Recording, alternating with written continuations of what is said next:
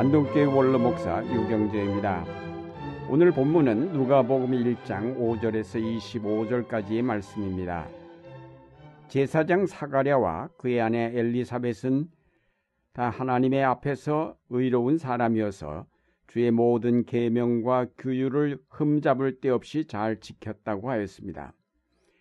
하나님 앞에 의롭게 보이려고 했다는 기록으로 보아서 그가 사람 앞에서 의롭게 보이려고 했던 당시 바리새파나 사두개파와는 구별된 생활을 하였음을 알 수 있습니다.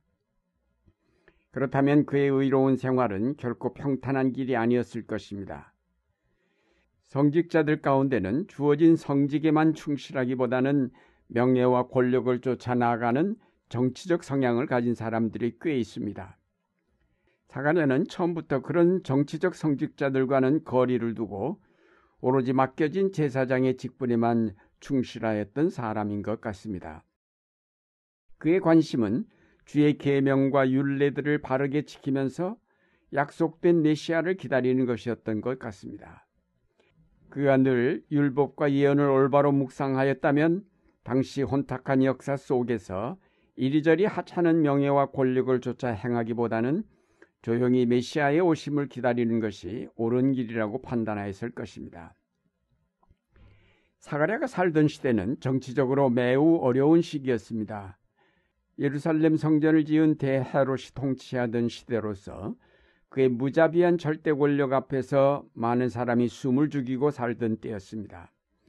그가 예루살렘에 화려한 성전을 건축하여 준 것은 유대인들의 환심을 얻기 위한 것이었지만 그 때문에 제사장들은 물론 서기관들과 종교 지도자들 모두가 그의 권력 앞에 아첨하고 그 눈치를 보면서 협력하지 않을 수 없었습니다.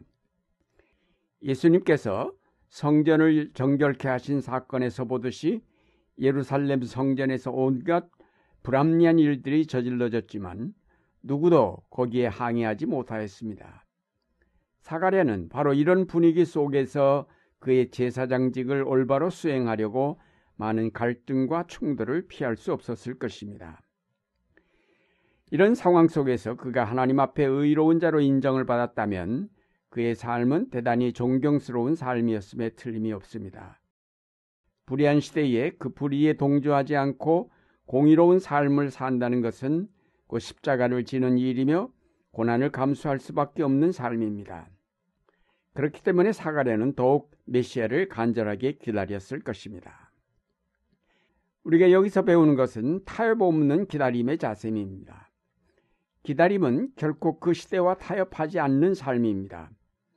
시편 일 편 말씀대로 악인의 꾀를 따르지 아니하며 죄인의 길에 들어서지 아니하며 오만한 자들의 자리에 앉지 아니하는 비타협적 삶의 자세가 바로 기다림의 자세입니다.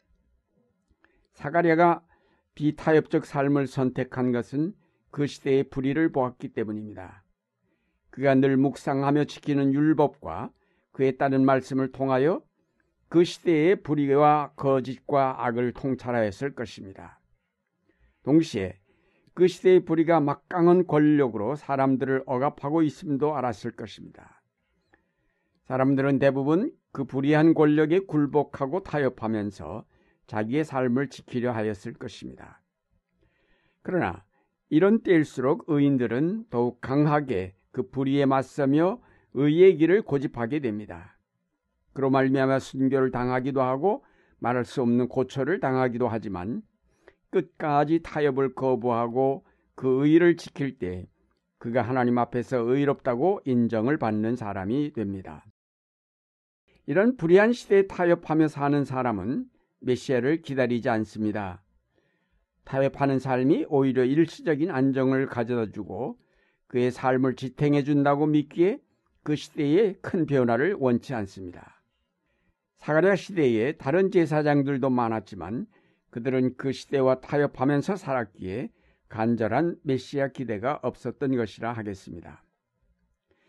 오늘날에도 우리가 그리스도의 재림을 통한 하나님 나라의 완성을 기다린다는 사실은 무엇보다도 이 시대의 악을 분별하면서 그것과의 타협을 거부함을 뜻합니다.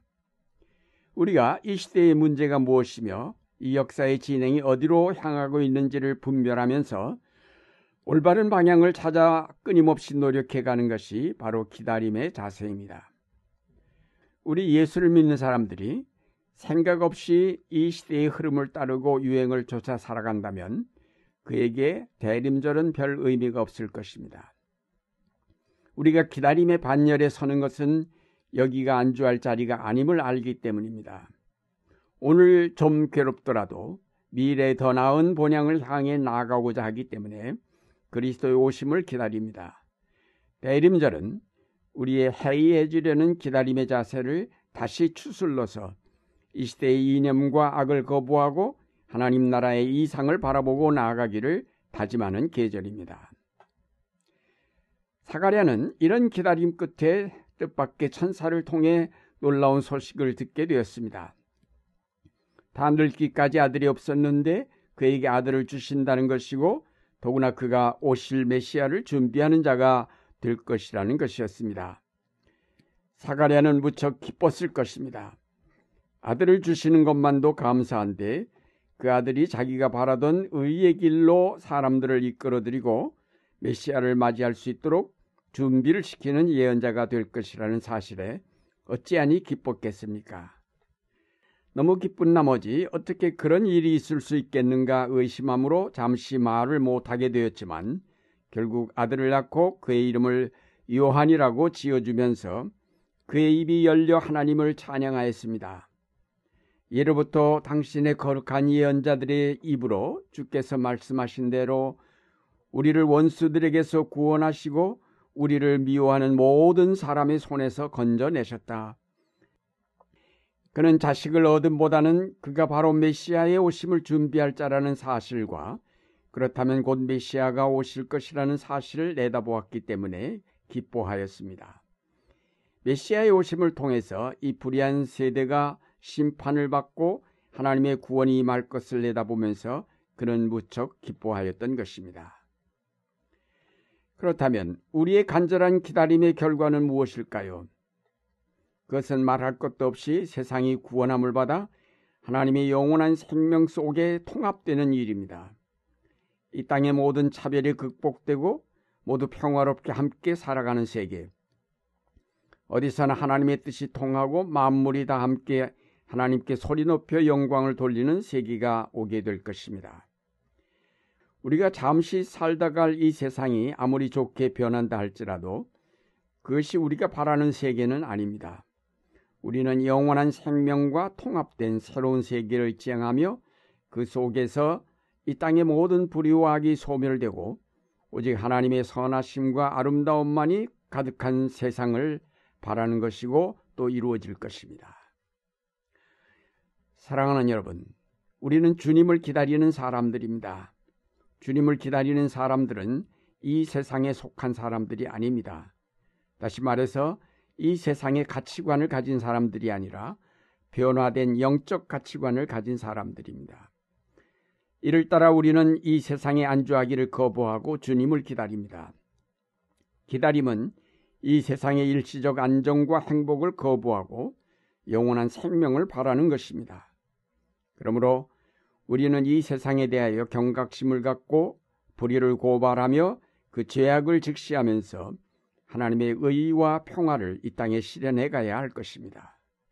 따라서 우리는 항상 나그네일 수밖에 없으며 이 땅의 불의를 갈아엎는 개혁자이며 미래의 하나님 나라를 선포하는 예언자입니다. 이 세상의 어둠과 불의에 안주하는 사람들을 일깨우고 가난과 고통 가운데 있는 이들을 사랑으로 돌아보는 사랑의 사도가 되어야 할 것입니다. 이제 시편 이십사 편의 말씀대로 죄 없는 손과 깨끗한 마음을 가진 사람, 헛된 것에 뜻을 두지 않고 거짓 맹세를 하지 않는 사람이 되어 주님이 계신 거룩한 곳에 나가 그를 구원하신 하나님께로부터 의로움을 인정받는 여러분이 되시기를 바랍니다.